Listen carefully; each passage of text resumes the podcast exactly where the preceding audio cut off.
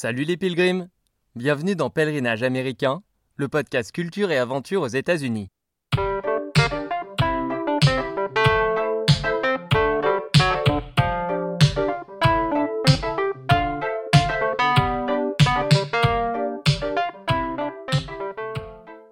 Moi, Alex, à 30 ans, je suis parti en stop à la rencontre de communautés aux quatre coins des États-Unis.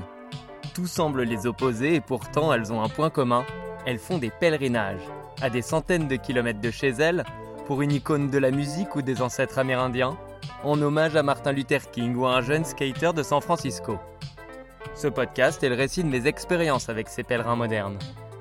Chaque mardi, je vous invite à redécouvrir les icônes de l'Amérique en écoutant le témoignage de passionnés d'accablés ou de fils spirituels pour qui ces pèlerinages ont encore un sens. Aujourd'hui, on débute ensemble une série consacrée aux icônes américaines du Club des 27 et à leur pèlerinage, bien sûr. Alors, le Club des 27, c'est quoi? Eh bien, ce sont de très grands artistes qui ont pour point commun d'être morts à l'âge de 27 ans, souvent au sommet de leur gloire. Jimi Hendrix était l'un d'eux, et comme un pèlerin me l'a dit au cours de mon voyage, Jimmy, c'est le God of Guitar. Et aujourd'hui, ça fait 50 ans jour pour jour que le dieu de la guitare nous a quittés.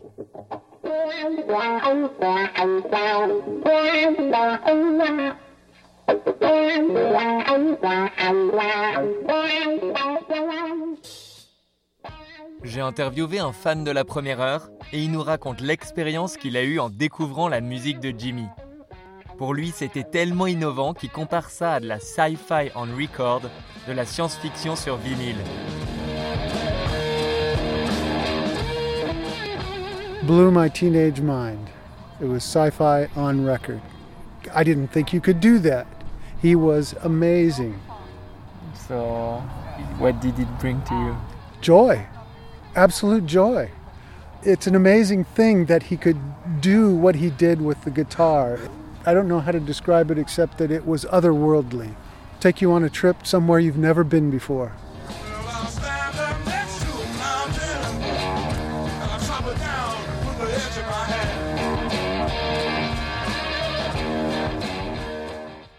Dans les années 60, la musique de Jimmy semble donc otherworldly, venir d'un autre monde, d'un univers parallèle auquel Jimmy accède grâce à trois éléments son incroyable talent, ses nombreux tripes LSD et son adoption rapide de toutes les innovations qui permettent la distorsion du son.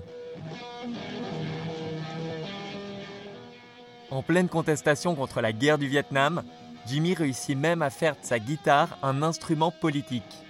En 69, au festival de Woodstock, il interprète l'hymne américain et reproduit à la guitare le bruit des bombes qui s'abattent sur le Vietnam.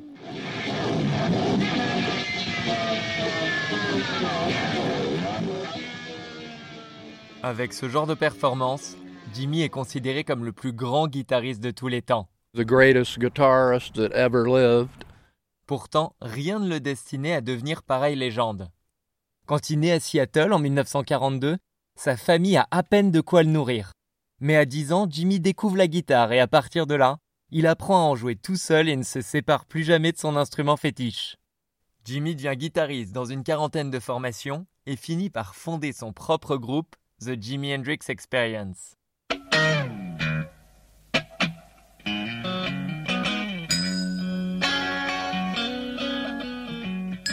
Dans le groupe, Jimmy est auteur, compositeur, interprète et bien sûr guitariste. Et en deux ans, la Jimi Hendrix Experience sort trois albums extraordinaires qui font de Jimmy une superstar et une légende de la musique.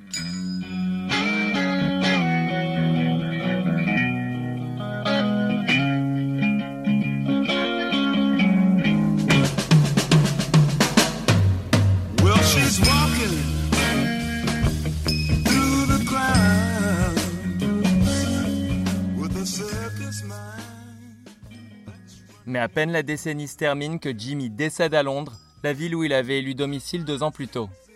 Le 18 septembre 1970, il s'étouffe dans son sommeil après avoir abusé de somnifères et meurt, à 27 ans seulement, aux côtés d'une de ses nombreuses conquêtes.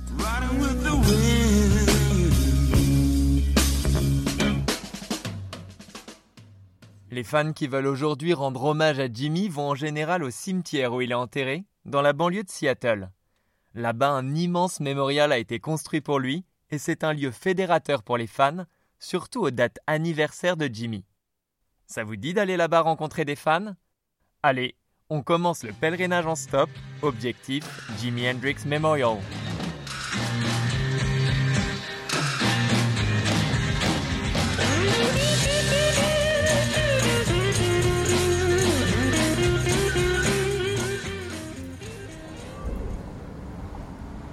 On commence notre pèlerinage à Seattle, au nord-ouest des États-Unis. Une odeur d'herbe flotte en plein centre-ville, où le cannabis est légal. Et sous mes yeux, une sculpture mythique de Jimmy, à genoux, le corps tendu en arrière, sa Stratocaster dressée au-dessus de lui, comme s'il ne faisait qu'un avec elle.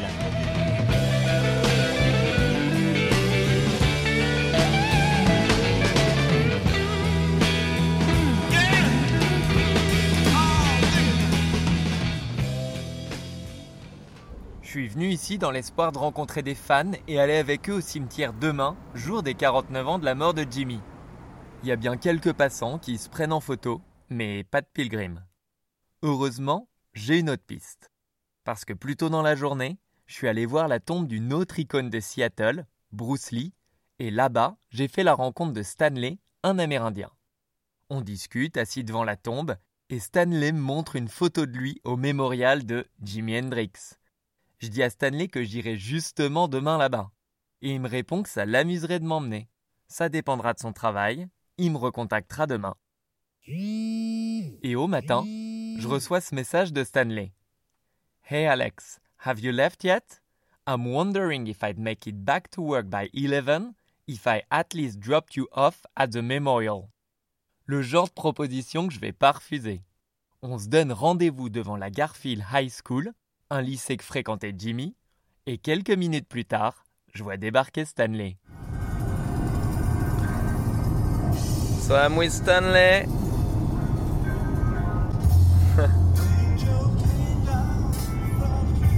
and we're on our way to Jimi Hendrix grave to pay our respects today. La musique en fond, c'est bien sûr un titre de Jimmy, Angel, une magnifique chanson qu'il adresse à sa mère, décédée quand il avait 15 ans. Celle que Jimmy appelle son ange repose dans le même cimetière que son fils, à Renton.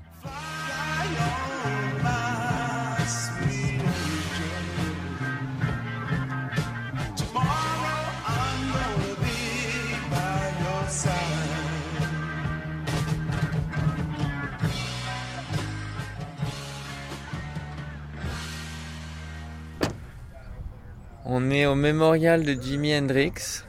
Je vais vous faire un petit tour. Le mémorial est circulaire, avec un dôme et trois pans de mur pour soutenir ce dôme. Sur chaque mur, Jimmy est représenté en noir et blanc, accompagné de paroles de chansons. Et par-dessus, les fans laissent leurs traces, surtout des marques de baisers sur la pierre froide au rouge à lèvres.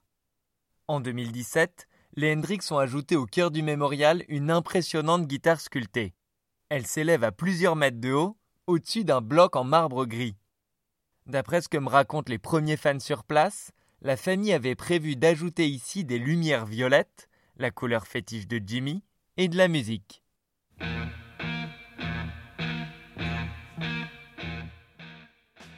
On l'a échappé belle parce que, déjà comme ça, on a plus affaire à un mausolée à la gloire de Jimmy qu'à une sépulture familiale. Pourtant, 12 autres membres de la famille Hendrix sont enterrés ici. Parmi eux, il y a le père de Jimmy, Al, un homme dur avec ses fils, mais les fans l'aiment bien quand même, parce qu'il manquait jamais de venir les saluer au mémorial. Et puis c'est Al qui a offert sa première guitare à Jimmy, alors c'est un peu à lui qu'on doit ça.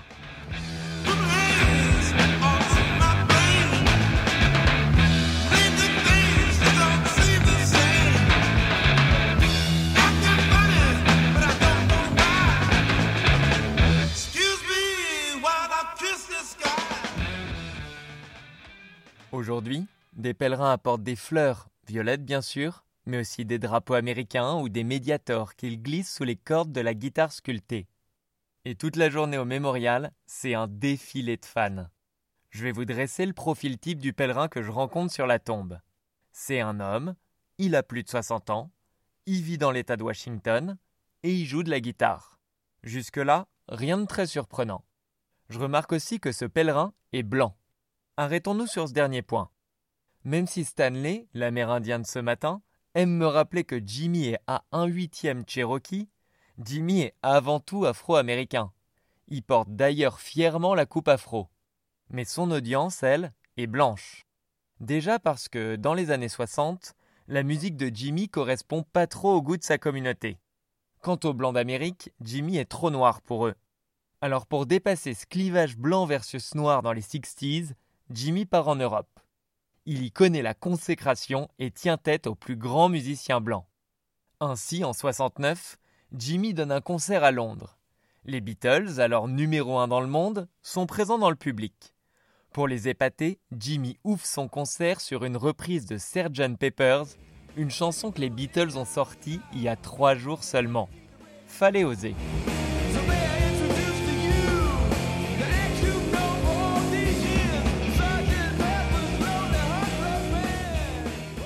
Les Beatles n'en croient pas à leurs yeux, et l'audience, majoritairement blanche, est admirative de cet artiste audacieux, peu importe sa couleur de peau. Avec son style de sorcier, une cape sur les épaules, un chapeau sur la tête et une chemise aux couleurs psychédéliques, Jimmy semble alors venir d'une planète que lui seul habite. Mais aujourd'hui, je crois bien avoir trouvé un autre habitant de cette planète. Il s'appelle Mark, mais préfère le surnom Uncle Doobie, ce qu'on pourrait traduire par Oncle Bédo. Ce sexagénaire à la longue barbe blanche soigne son arrivée au mémorial dans une décapotable dont les enceintes crachent du Jimi Hendrix.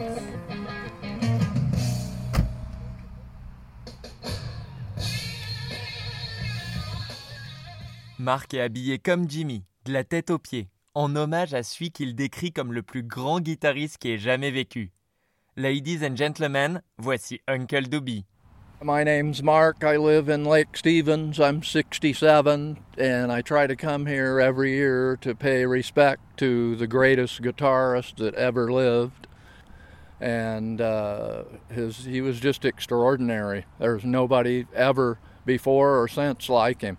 And is the way you dress inspired by Jimmy? Oh, yeah, absolutely. So can you describe a bit?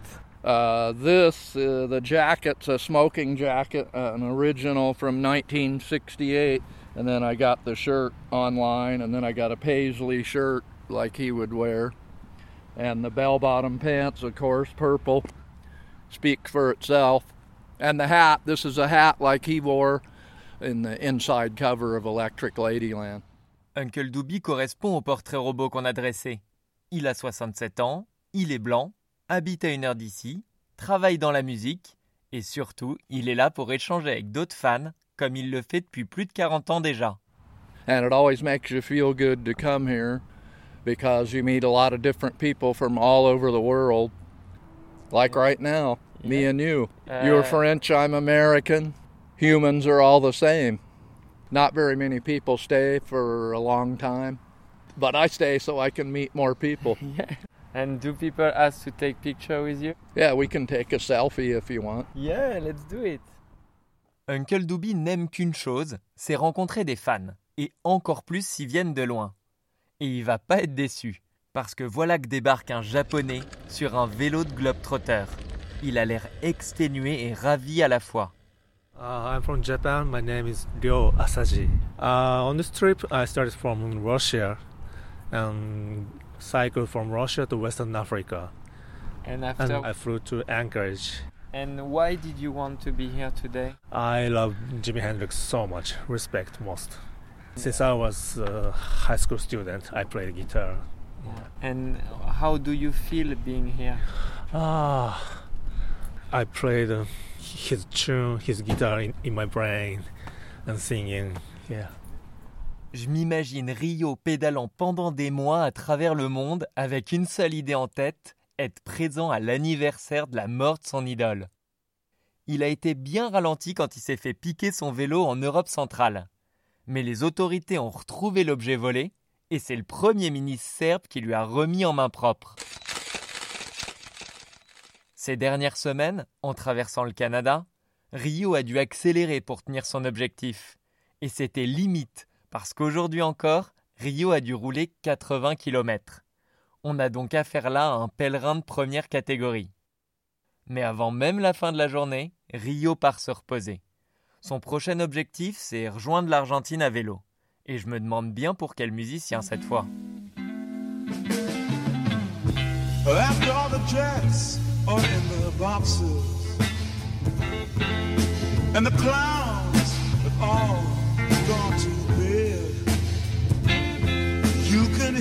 Happiness on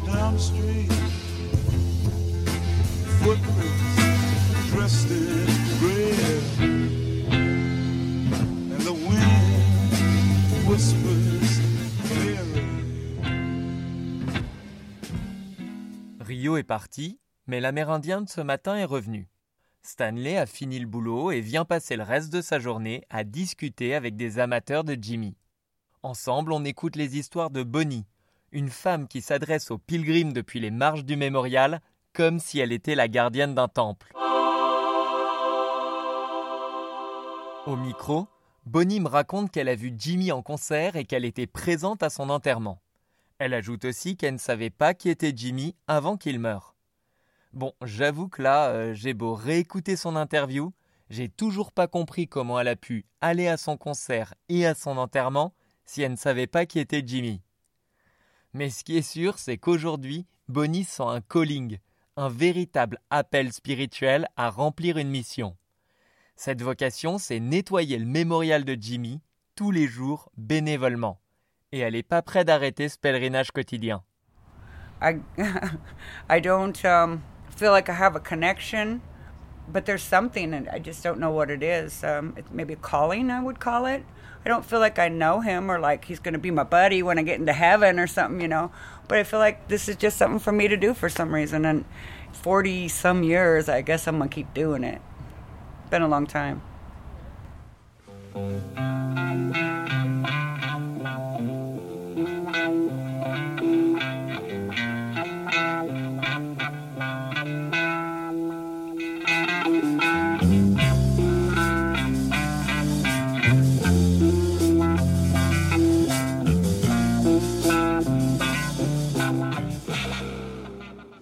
La journée est déjà bien entamée quand une voiture débarque, vite teintée.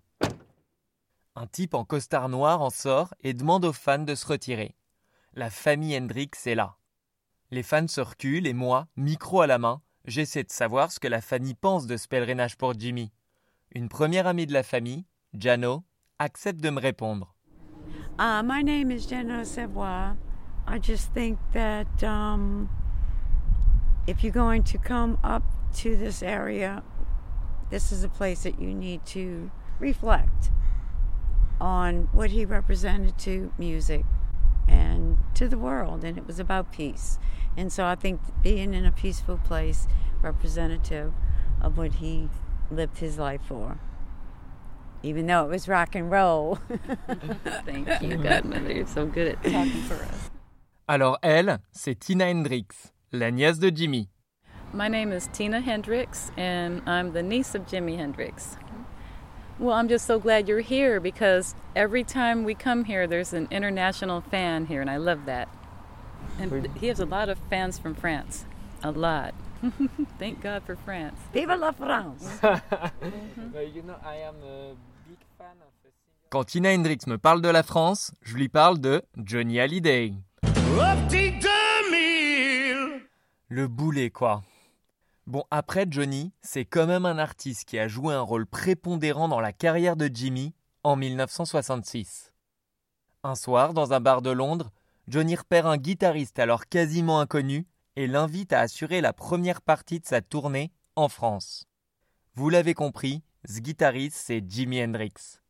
Pour tourner avec Johnny, Jimmy choisit un bassiste, Noel Redding, et un batteur, Mitch Mitchell, avec qui il forme un groupe qui va devenir mythique, The Jimi Hendrix Experience.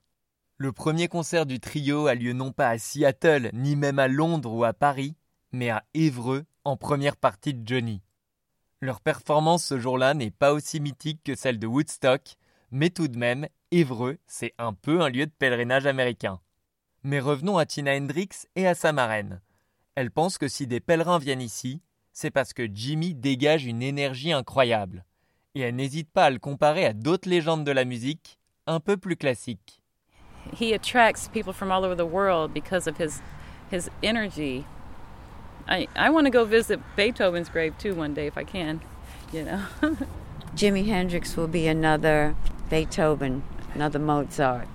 He will be remembered three, four hundred years from now. His music will never die. Jimi Hendrix serait donc le Beethoven du XXe siècle, et sa musique ne mourra jamais, en tout cas tant qu'il y aura du monde pour l'écouter. Et pour ça, faut pas que des fans de plus de 60 ans. Alors aujourd'hui, des pèlerins sont venus avec leurs fils et leurs filles pour partager leur passion, pour la leur transmettre. Avec eux, la relève semble assurée. À la fin de la journée, je pars retrouver un autre fan de Jimmy, mais pas dans un cimetière cette fois. Non, dans un loft. Parce que pour trouver un hébergement, j'ai utilisé le site Couchsurfing et j'ai contacté que ceux qui parlent de Jimi Hendrix sur leur profil. J'ai alors reçu une réponse de Josh me disant que, habituellement, il accepte pas les requêtes en semaine, mais que si je viens pour la nif de la mort de Jimmy, c'est différent. Ce soir donc, je me retrouve chez lui à parler de Jimmy dans un loft avec une vue incroyable sur la fameuse Space Needle, l'équivalent de la Tour Eiffel à Seattle.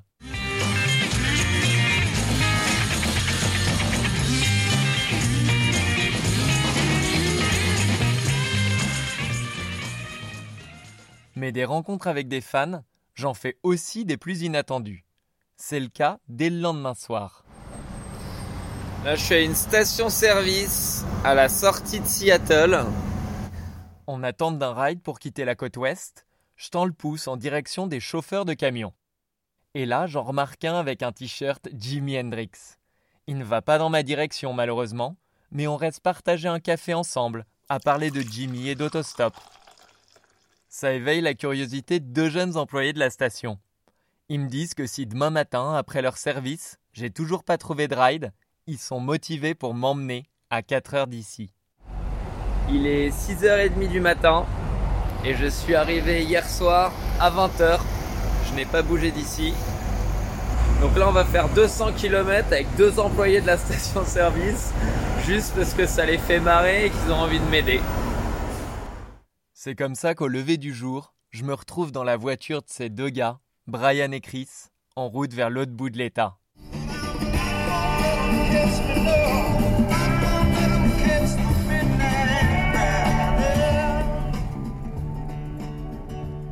Sous nos yeux défilent des forêts vastes et des montagnes immenses. La route disparaît parfois dans les nuages, puis le relief s'aplatit, le paysage devient plus désertique, la couleur dominante n'est plus le vert, mais le jaune.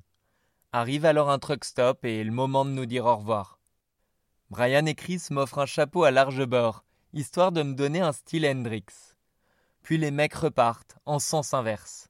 J'hallucine de ce qu'ils ont fait pour moi. Et en même temps, je leur ai donné une bonne occasion de se faire leur premier road trip dans cette partie de l'État.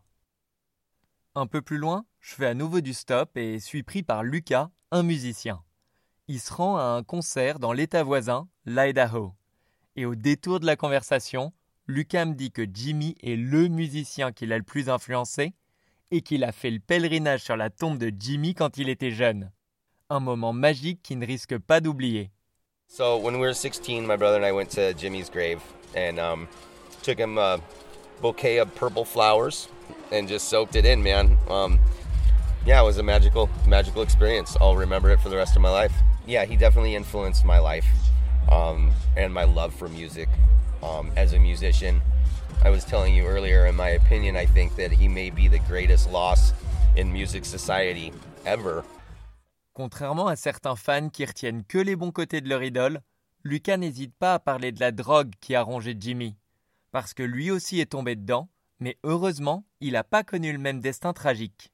we look at the lifestyles of musicians. Um, music almost killed me, but it also saved my life.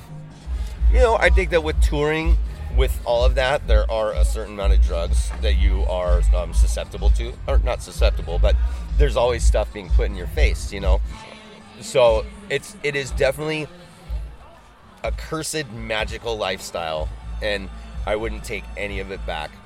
Thanks Um, a lot, Lucas. Yeah, thank you. Thank you so much, man. I picked you up hitchhiking and I love you, brother. Yeah, I love you too, Let's go have a beer. Vous aussi, allez donc boire un coup en l'honneur de Jimmy. Et comme Uncle Doobie, partagez sa musique avec ceux que vous aimez. Et partagez aussi cet épisode avec eux.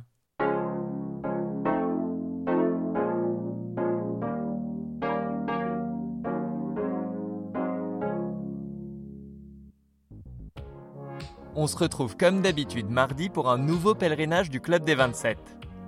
On ira rencontrer les fans de Kurt Cobain, le leader de Nirvana et véritable icône des années 90. He's everything. I mean, he's a poet, he's an artist, he's an inspiration. I'm a big fan. À la prochaine les pilgrims